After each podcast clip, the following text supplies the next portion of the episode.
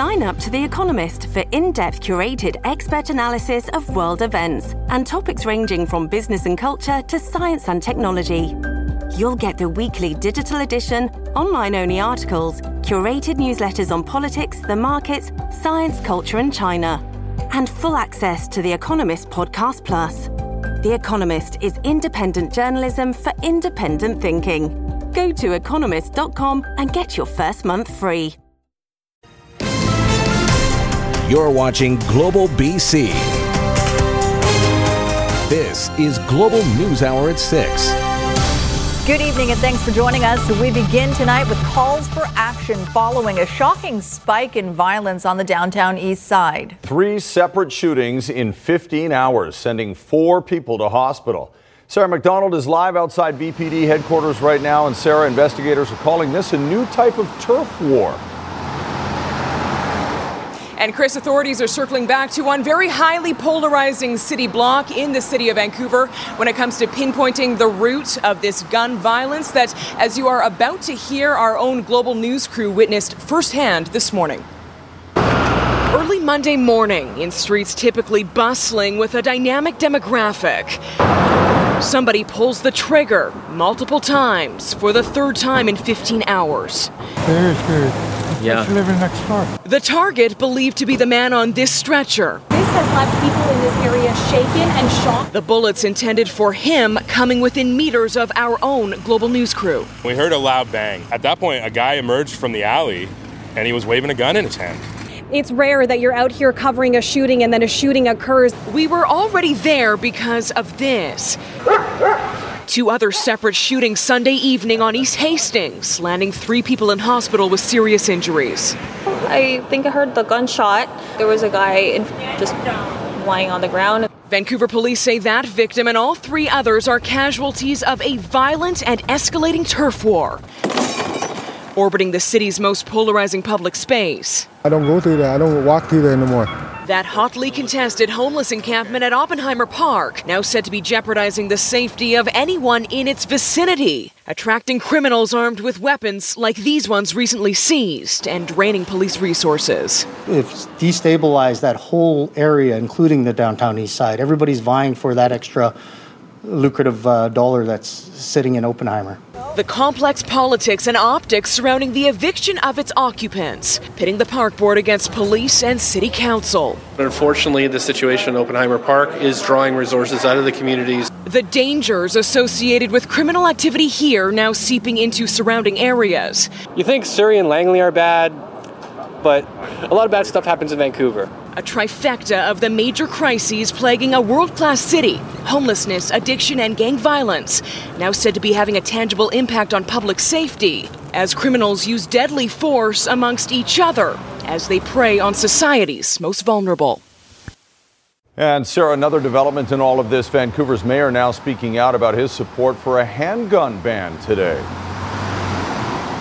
That's right, Chris. Mayor Kennedy Stewart wading into the federal election campaign just moments ago saying he would support a ban on handguns in the city of Vancouver if given the power to do so at a municipal level. Take a listen. I've heard through this federal election that uh, there is a possibility that uh, we could ban assault rifles, but, but more importantly, handguns, that municipalities would have the ability to uh, ban handguns, and that's certainly something I would uh, support and would act on right away if that power was given and that may or may not happen, as we know. In the meantime, the city and police continue to push the park board when it comes to getting a court ordered injunction for the eviction of Oppenheimer Park. In the meantime, no arrests in this case, no persons of interest that we know of. All four of those victims, all men ranging in age from their mid 20s to their 50s, are in hospital in serious condition. And Chris, we should note, of course, our global news crew was not injured, but of course they were shaken by what they saw this morning. No doubt. Okay, thanks very much. Sarah McDonald reporting for us in Vancouver.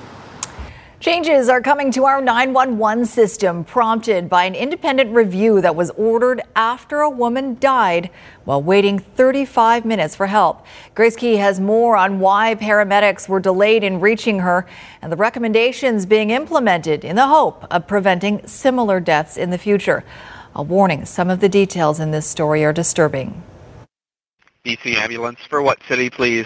Vancouver, I'm What- bleeding profusely. Hang on, what's the address? Chelsea Brent listens to the heart wrenching 911 call her mother made last November. But the response to 56 year old Tracy Gunderson's desperate cries would be delayed. I wanted to make it very clear that no matter where you come from, if it's the downtown east side or if you own a $5 million house in Point Grey, that your care is the same. That no one deserves to call 911 and want to not receive the help that they ask for. I'm all dizzy, blurry. I understand. Just hang in there. Tracy started to hemorrhage when she called 911 from her downtown Eastside unit on Powell Street, a former provincial remand center. Paramedics had problems getting through locked doors and elevators. Can't open the door. You said it's unlocked, though. Is that right? Yeah, but the buzzer. You can hear the buzzer in the background. Firefighters were later called to gain access. It would take 35 minutes for paramedics to reach her. It's unclear exactly if she would have lived either way, but I do believe fire attendants right away would have made the diff- could have made a difference to her life, or at least she wouldn't have died alone. An external investigation made 14 recommendations, many dealing with communication.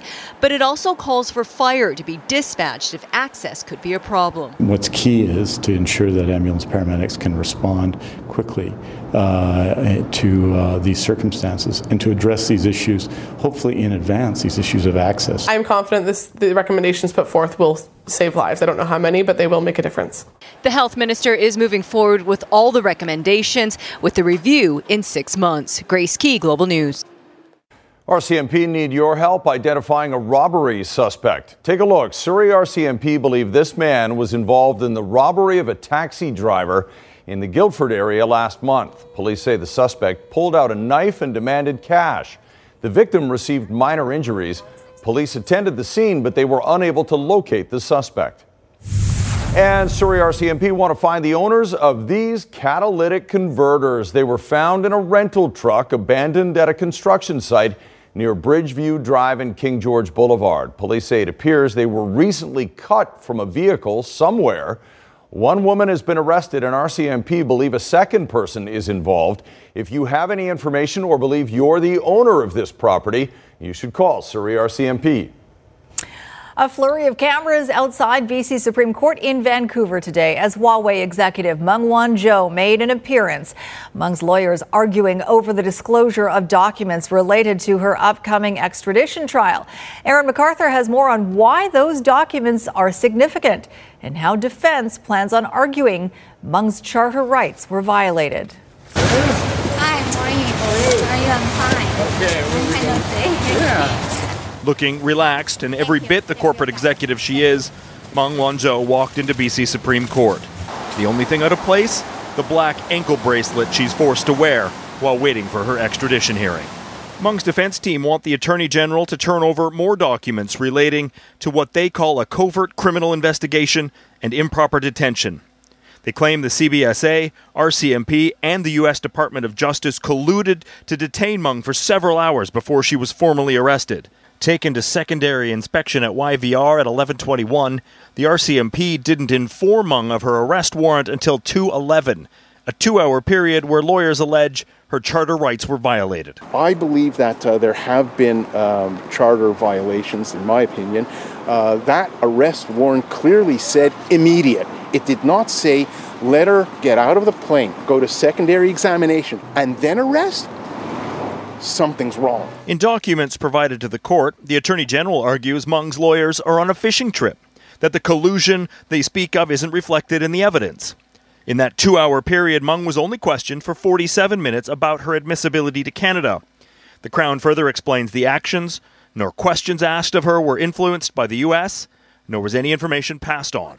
Even if that right to counsel was violated, is that enough to shut down the extradition case? Or does defense have to show damage? This hearing scheduled for eight days. The extradition hearing won't begin until January next year.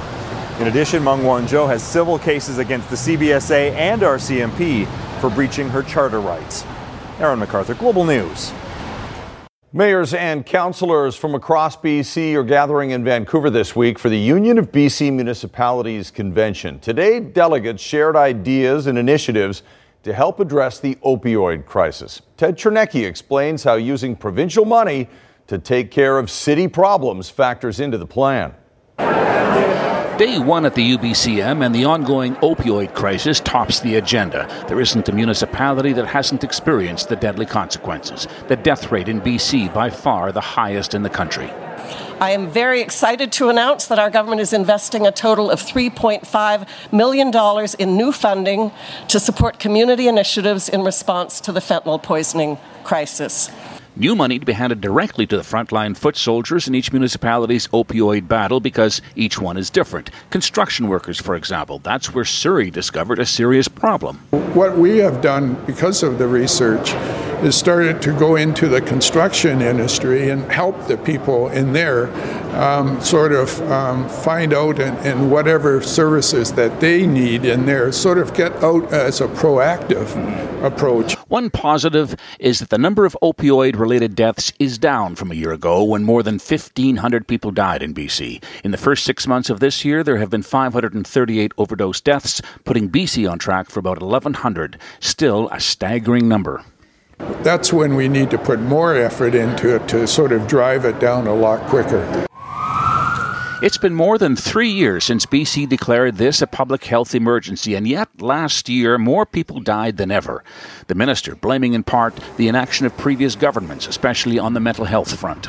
It must feel a little bit like you're flying a badly damaged aircraft into a, into a Category 5 cyclone. We do not have a mental health and addictions care system that meets the needs of people before a crisis, and it certainly was not ready to meet the needs of this crisis. Staying with that aircraft analogy, the number of people to die this year in BC is equivalent to two fully loaded Airbus 380 planes crashing with no survivors.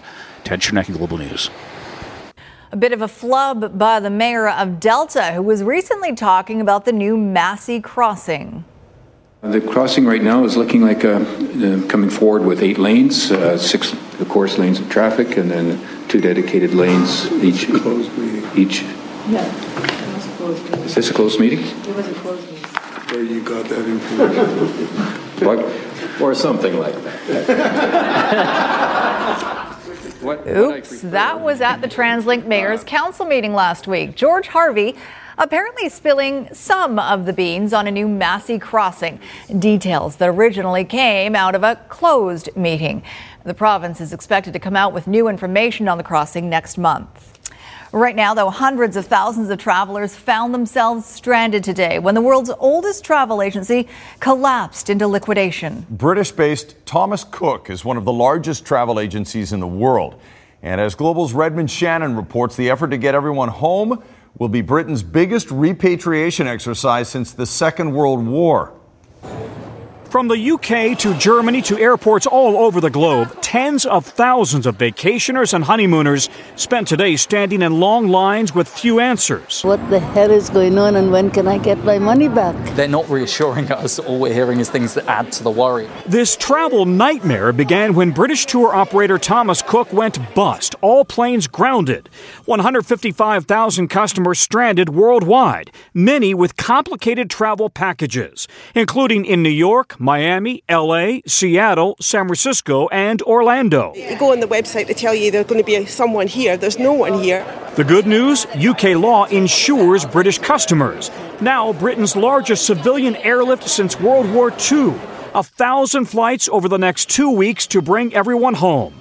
The lesson for American travelers consider travel insurance on big trips. You might want to buy travel insurance if you're going on a cruise or a safari or a tour or a very expensive air hotel package. Tonight, the first two British airlift flights have already left Orlando, but tens of thousands are still waiting for their flights home. Tom Costello, NBC News, Washington.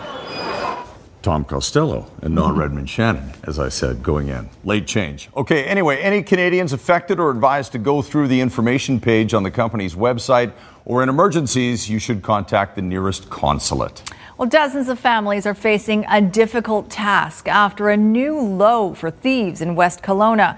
More than 50 bronze plaques were stolen from the Westbank Cemetery. And as Global's Megan Turcato reports, the theft is now forcing the city to make some changes. Right beside our mom was my grandmother, my mom's mother. Two Okanagan sisters are among those dismayed to learn their family grave markers were taken from Westbank Cemetery earlier this month. News of the theft broke over the weekend. My husband showed me a picture, and um, right away I recognized that all three of my grandparents' um, markers were stolen. To lose something like that is devastating for a family because you're really opening up that wound once again and reliving that grief. Families will now have to replace the markers at their own expense and are wondering how they'll replicate the original tributes. My uncle designed my grandmother's and my grandfather's was um, bought by the Legion. You know, I feel like a lot of families are going to be going, like, where do we start? More than 50 bronze plaques were stolen on the evening of September 14th, according to the city of West Kelowna, which operates the historic graveyard. Officials are now planning to step up security, an added expense on the city budget. They cut the lock, so we have to get an improved lock to that. We have also had our commissioners who come to lock the gate. They will come and do a patrol of the site to make sure there's nobody on site. We're looking at video camera um, surveillance of the site. In this case, the city is waiving its installation fee for replacement grave markers, but it's little comfort for those who've lost family plaques. We chose our words very carefully. We love these people. We feel very violated that somebody would come and do this um, and desecrate the dead. These sisters now looking at replacing their grandparents' gravestones with granite or marble, hoping that they will better withstand the test of time and metal thieves. Megan Turcato, Global News, West Kelowna. Oh my good God. Yikes. A dash cam captures that shocked reaction of a driver and passenger watching a semi trailer making that dangerous pass on a double line on Highway 1 through the Fraser Canyon. They say the same truck had just passed them where it shouldn't have. It happened September 15th. They have reported the license plate of that truck to the RCMP.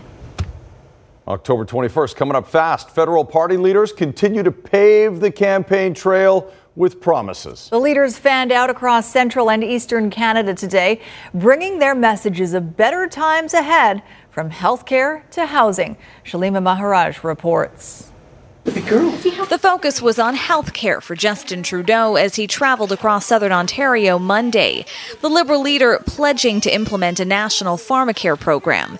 Trudeau says if elected, his party would invest $6 billion, a down payment towards that, along with improving accessibility to prescription drugs, mental health, and family doctors. We know there's more to do, and part of that is moving forward and making sure that no Canadian ever has to ch- choose between paying for groceries and paying for medication. Federal Conservative leader Andrew Scheer was also in Ontario laying out his party's vision for affordable housing. His four pronged approach includes easing the mortgage stress test Canadians must now undergo before qualifying for a new mortgage and allowing 30 year insured mortgage terms instead of the current 25 year limit. It is important that we have strong uh, uh, regulations around the financial sector to ensure that, uh, uh, that, that our housing industry and our mortgage industry is strong and robust. But we believe that for first-time homebuyers, a 30-year amortization period is appropriate. Monday marked the first time New Democrat leader Jagmeet Singh paid a visit to New Brunswick, which he was asked about by local media. I'm really sorry. Uh, I'm sorry that I didn't get here earlier. Uh, I'm happy to be here. I'm honored to be here. It's a beautiful place. But I can tell people of New Brunswick if they want someone that's in it for them, let's look at the policies. He was also asked about a possible meeting between himself and Liberal leader Justin Trudeau in the wake of the blackface, brownface scandal. And I said I would be open to having a conversation. Uh, but I wanted to make one thing really clear that I didn't want to be used as a tool to check off a list of steps for Mr. Trudeau to somehow exonerate himself. Singh isn't alone in the Maritimes. The Green Party's Elizabeth May is also there looking to gain ground. May honed in on stronger supports for mental health care. We need to provide health care, addiction supports, mental health supports. We need to stop people from dying. Shallima Maharaj, Global News. Well, the People's Party of Canada is embroiled in another controversy tonight after a Global News report that found at least three of the people who signed the party's Election Canada registry have had ties to white supremacist and neo Nazi groups. Keith Baldrey is in Victoria with more on this. Keith, uh, this has renewed the controversy on whether People's Party leader Maxime Bernier should be allowed into the leaders' debates. Indeed, it has, Sophie. He was not originally in the debate when it was first structured, but uh, the debate commission chair, independent uh, former Governor General David Johnston, made the decision on his own that he thought Bernier had a reasonable chance, his party, of winning for a handful of seats in Quebec. So he made the arbitrary decision to put him on that debate. That doesn't mean the controversy is going away. Our investigation found links to neo Nazi groups as the reason that party was registered to Elections Canada. So we thought it would be useful uh, to ask a question to all the leaders today Should Mr. Bernier be in that debate? Debate. Here's their responses.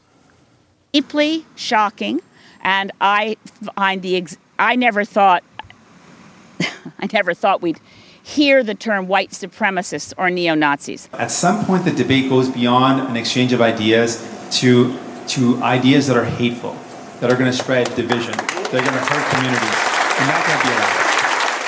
I absolutely condemn groups that uh, promote hate uh, and uh, and intolerance and, spread these types of hateful ide- ideologies. The Liberal government set the criteria. The Liberal government established this uh, this debates commission. We made a promise to Canadians that we would create an independent debate commissioner who would make the determinations.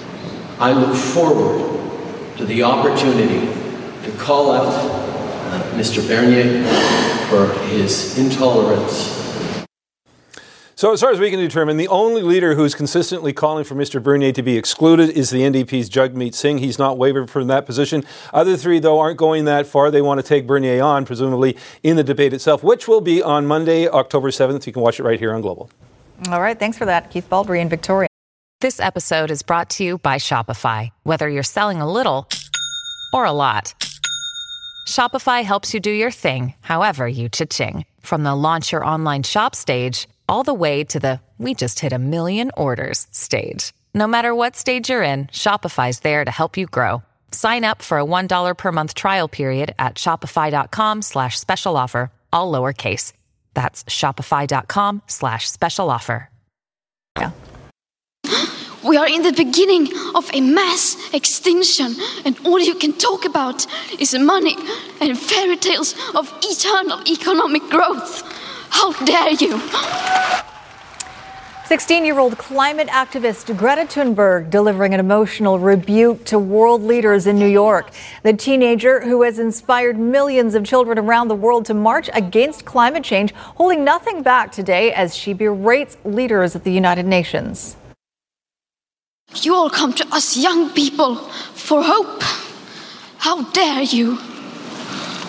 You have stolen my dreams and my childhood with your empty words.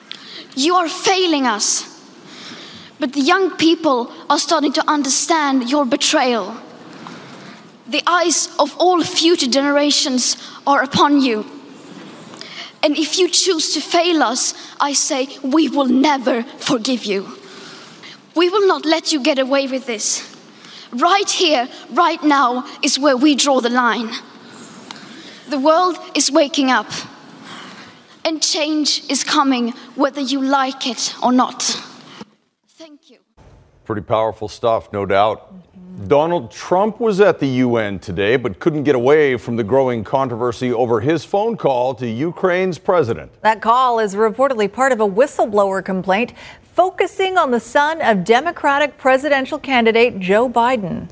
Mr. President. Tonight, President Trump dismissing new impeachment calls from Democrats and defending his July phone call with the leader of Ukraine, insisting he never threatened to withhold military aid if Ukraine didn't investigate accusations against Joe Biden and his son. At the time the aid was suspended, it's since been released. Did you tell the Ukrainian leader that they would have the aid only if they investigated Joe Biden and his family? No, I didn't. No, I didn't. I did not make a statement that you have to do this or I'm not going to give you aid. But according to the Washington Post, citing people familiar with the matter, a government whistleblower alleges the president did pressure the president of Ukraine to investigate a Ukrainian company which had given Hunter Biden a position on its board while Joe Biden was vice president. The president raising eyebrows with this comment about media coverage. If a Republican ever did what Joe Biden did, if a Republican ever said what Joe Biden said, they'd be getting the electric chair by right now. There's been no evidence of wrongdoing by Biden. Why is he on the phone with a foreign leader, trying to intimidate a foreign leader? If that's what happened, that appears what happened. You should be looking at Trump. House Speaker Nancy Pelosi, who has resisted calls for impeachment, warning the administration's refusal to turn over the complaint could be a new chapter of lawlessness, which will take us into a whole new stage of investigation. Other Democrats demanding impeachment now. He is jeopardizing and endangering our democracy every single day. How seriously are you taking the impeachment talk? Not at all seriously. We had a perfect phone call with the president of Ukraine. Uh, everybody knows it. It's just a Democrat witch hunt. Here we go again. The one who's got the problem is Biden. What Biden did is a disgrace. What his son did is a disgrace. Well, Prince Harry and his wife Meghan have begun their first official tour as a family with their son Archie in South Africa.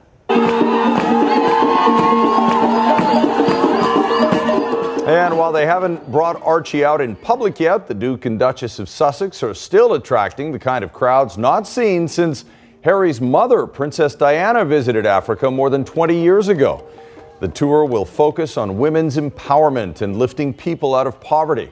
Also, as part of the trip, Harry will travel to Angola, where his mother was famously pictured by a minefield, raising worldwide awareness of the damage landmines still do.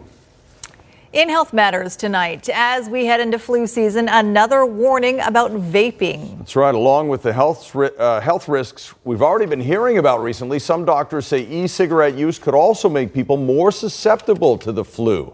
Doctors say people who vape could have a weakened immune system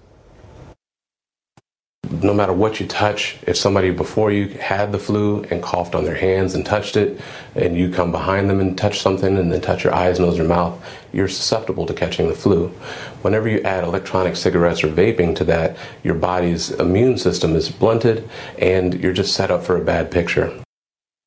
And what about the health of our pets? Health officials on Vancouver Island are warning again tonight about death cap mushrooms after a puppy died from eating them. The owners of the 16 week old puppy rushed him to the vet, but because they couldn't afford the treatment, they surrendered him, to the clinic. That's when the Victoria Humane Society was called in and paid the bill. But despite emergency treatment that included blood transfusions, the puppy died. Death cap mushrooms grow wild this time of year. In 2016, a three year old Victoria boy died after eating one.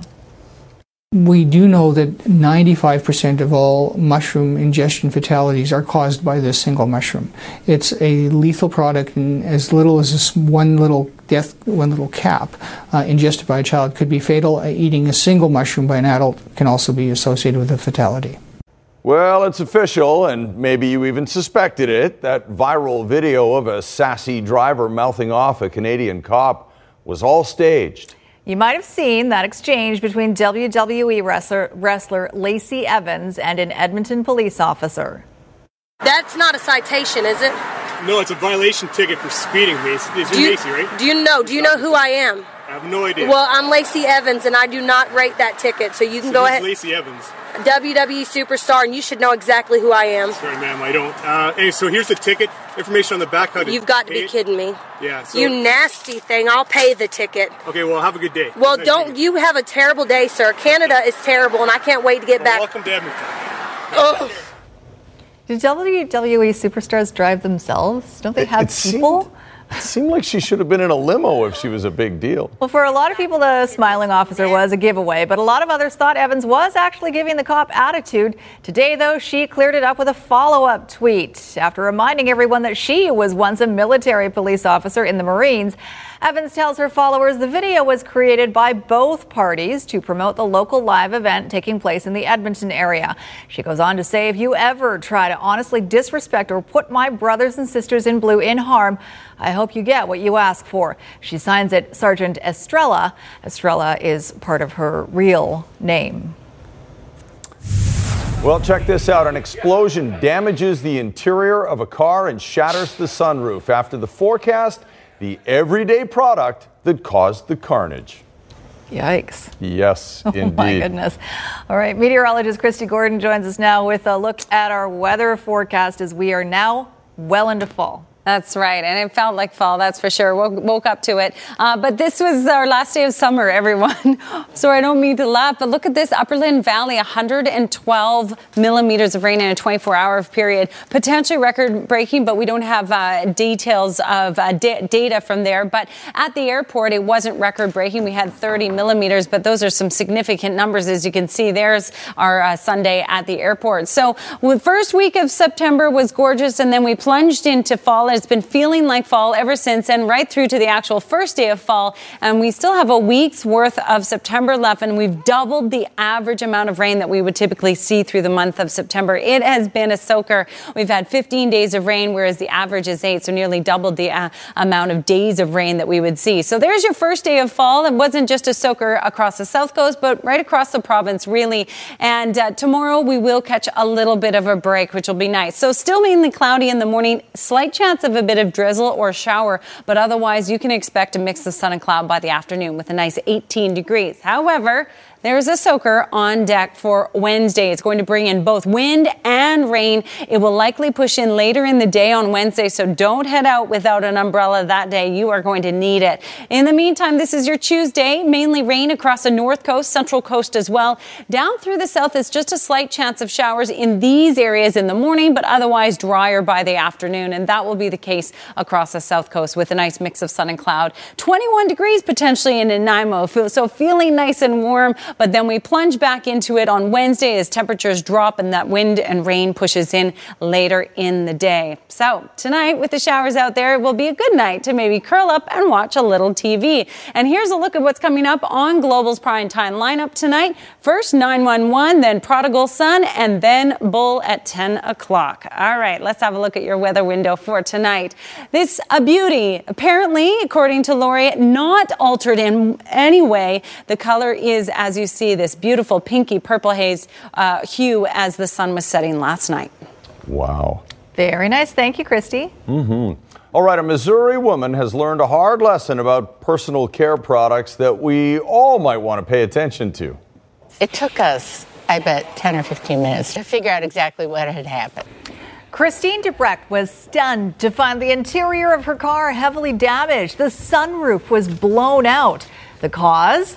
A can of dry shampoo found about 50 feet from the car. It had apparently overheated and exploded and became a projectile, smashing straight through the sunroof. Thankfully, no one was in the car at the time. Overheated how? Oh, maybe in the sun. In I guess sun, maybe yeah. in Missouri it would have been would have been sunny. Uh, imagine if that was in your hair. You never want to light something near your No. but the pressure from the can, I guess. Yeah. Like, oh, that's concerning. So also, that's just just so I know, so if you use this product and it's hot out, your head will not explode, right? No. That will- It's got to be is- in the can. It depends on how Too hot. pressurized your head is. Sometimes I am under pressure. Right. Uh, yeah. Squire's here with sports. and uh, I can't believe we are essentially a week away from the start of the NHL. October 2nd. When is October 2nd? Next week. Next week. Next. Hang on. You work on that and get Wednesday, back to yes, us. Okay. Wednesday. Well, this is the. Uh, you're right. You can see it a little bit. I, scra- Oh. I scratched myself. The uh, this is the final week of the preseason. The Canucks have. I knew you were staring at me earlier. The Canucks have three more games, starting with one tonight in Abbotsford against Ottawa. Considering Vancouver is over the salary cap by about 1.7 million dollars, anyone not playing well and making more than 1.7 is really in danger of not making the team. You will see a lot of the main guys out there tonight in Abbey. Jake Virtanen, who will have the biggest cheering section of all with family members, and coaches who helped him along the way. My coaches are coming that I played or I played for growing up, so um, I'll end up seeing them after the game, and uh, you know, it'll be fun to see them as well. While Jake's old coaches will love watching him up close and personal, he really has to impress his current coach because at the start of training camp, Virtanen's fitness levels weren't where they were supposed to be. Ah, well, obviously he, he he started in Group C and has worked his way back. Um, his, his game has been average, I would say, so far. I want to keep on pushing, um, be a little bit more aggressive, and uh, you know I'm looking forward to that tonight. I think that you know I didn't have my best game last game. I thought you know me, me, Sutsy, and uh, Marner played decent, but I still have more to show, and uh, I'm excited to get that going tonight. Another player who will need to show more this week is Sven Baertschi. He makes 3.36 million per year. So his salary would definitely have a bullseye on it, unless he makes it too hard on the Canucks to cut him. Sven Baertschi getting a look uh, with your presumptive top line tonight. Um, just some takeaways from how he's performed so far at camp. Average. I think the guys that, you know, that have to do more, they probably know they have to do more. That's usually the way it is. Players always know when they're playing well and when they're not. Um, I think the guys also understand that we've got some hard decisions to make, and it's important that uh, you, play well, quite, quite frankly. Brock Boeser played Saturday night in Salt Lake City, his first preseason game after uh, that contract dispute kept him out of training camp. Travis Green said he wanted to ramp Boeser up quickly so he'd get lots of work on special teams and, of course, work alongside Elias Pettersson. And Boeser himself feels that he was actually pretty much up to game speed on Saturday. Not too bad, yeah. Um, you know, I worked pretty as hard as I could at home to make sure I came into camp conditioned, and um, coach put me through a couple hard practices there to make sure I'm ready, and uh, I felt pretty good. The BC Lions just caught a huge break for their game Saturday against Montreal. The league head office has suspended Alouettes quarterback Vernon Adams for that game because of an incident against Winnipeg on Saturday. In that game, Adams led the Owls to a huge comeback victory, 21 points in the fourth quarter. But in the fourth quarter, he also hit former BC Lion Adam Bighill with his own helmet. Here's what happened Adams and Bighill kind of get into it. Adams rips his helmet off. You don't really see it. There it is right there. Takes a swipe at Bighill, who said the helmet did catch him in the face. The CFL said that was a dangerous play and he's not going to play this Saturday because of it. All right. Wales and Georgia Rugby World Cup. And Wales was all over them right off the bat. Jonathan Davies going in for the try. And then the Welsh running through Georgian defenders, passing the ball well. Justin Tipuric will finish this off. Your thoughts, Chris? well, I'll tell you, the Welsh looked very strong and very quick. All right, there Bursting. you have it. Well, everybody knows Loverboy, but maybe you don't know everything there is to know about Loverboy, and that's not, why Squire is here. It's all not just red leather pants, right? Although I don't think they wear the red leather pants anymore, but they're still no, out I there. Think they, I think. They do sometimes. Yeah, I think I've seen. Mike's got a pair. Yeah, I wow. think so. Well, certainly the headband. I'm, I'm, oh yes, right. but that's not yeah. the pants. But, but that, I mean, anyway, nobody wore the red leather pants like Mike Reno did. It's true. And Paul Dean. Uh, we're talking to both of them about the band Loverboy, who is still out there rocking the free world.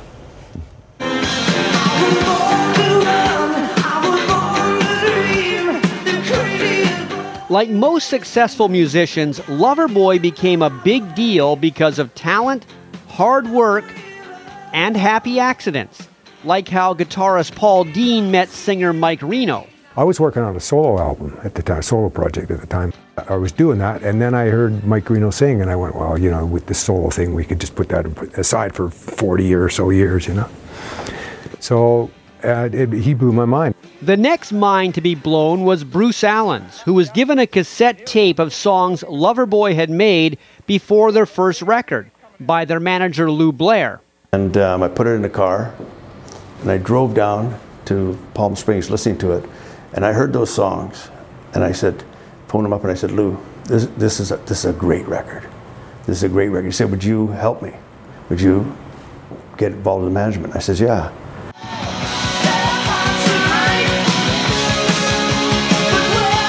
I, I remember uh, A and B Records on Granville Street back in the day. They had a somebody painted a mural of the cover on the wall outside. The whole friggin' wall. It's like a, almost a you know a half a block long. This giant store. And I went, this is really cool. But it it took off pretty good. One of the reasons it took off was the hit song Turn Me Loose, a song where Mike Reno decided to redo his vocal track despite all the band members being happy with what he had already done and I sang it completely different, changed a few words, and I put that scream in, and the scream wasn't there. I just went. and that scream today, I wish I hadn't done it. Because every concert now I have to dig deep and find that. And while we're on the subject of Loverboy song stories, the big hit off their second album, Get Lucky, was Working for the Weekend. But it wasn't originally working for the weekend. I was just going downtown to walk on the beach, and I was walking through Kits from my apartment on uh, on First, and uh, there was nobody around. I said, "Where is everybody?" Oh, I guess they're waiting for the weekend. So that was the, the germ of that. And so I w- took took the song, and I had uh, had all the pretty much all the lyrics for the verses, and I had everybody's waiting for the weekend. And Reno says, "Well, we it should be working for the weekend." I went, "Well, whatever." Now you look back on it, it's a pretty brilliant idea. And those songs Loverboy made back in the 80s still has them working on weekends and weekdays. Somehow the '80s have translated to blue hairs to babies. I don't know how, why, you know, but uh, that's just just generally '80s is for live. It still works. There's so many '80s bands that are still out there kicking it, you know. I'm a lucky guy to play with these guys. They're very good musicians. Well, and vice versa. Well, How much fun was it? Oh, it was out of control. There's no kidding. It was out of control. And I'm amazed that we're all still alive, you know, and that we're not. We don't have, you know, total brain damage. It's uh, just partial. a very honest assessment, I guess, there. But wow, what a band and what And a i- if you watch them, I mean, they still have it going on. Mike mm-hmm. Reno's voice is still intact. Yeah. Even the scream. Even well, even the scream, even the he will give it a run. Yeah. he gives it a run. It's got to dig deep for that Yeah. one for sure. Okay, last word on weather quickly before we go. Sure, not a bad day tomorrow. Maybe a bit of drizzle or a slight chance of showers in the morning, but you should be enjoying some sunshine in the afternoon. But we're in for a storm Wednesday afternoon. Kudos to all the neighbors who came out for the East Van Back Alley Barbecue in the rainstorm yesterday. I hope you got out there and enjoyed it too. Have a good night. Good night, all.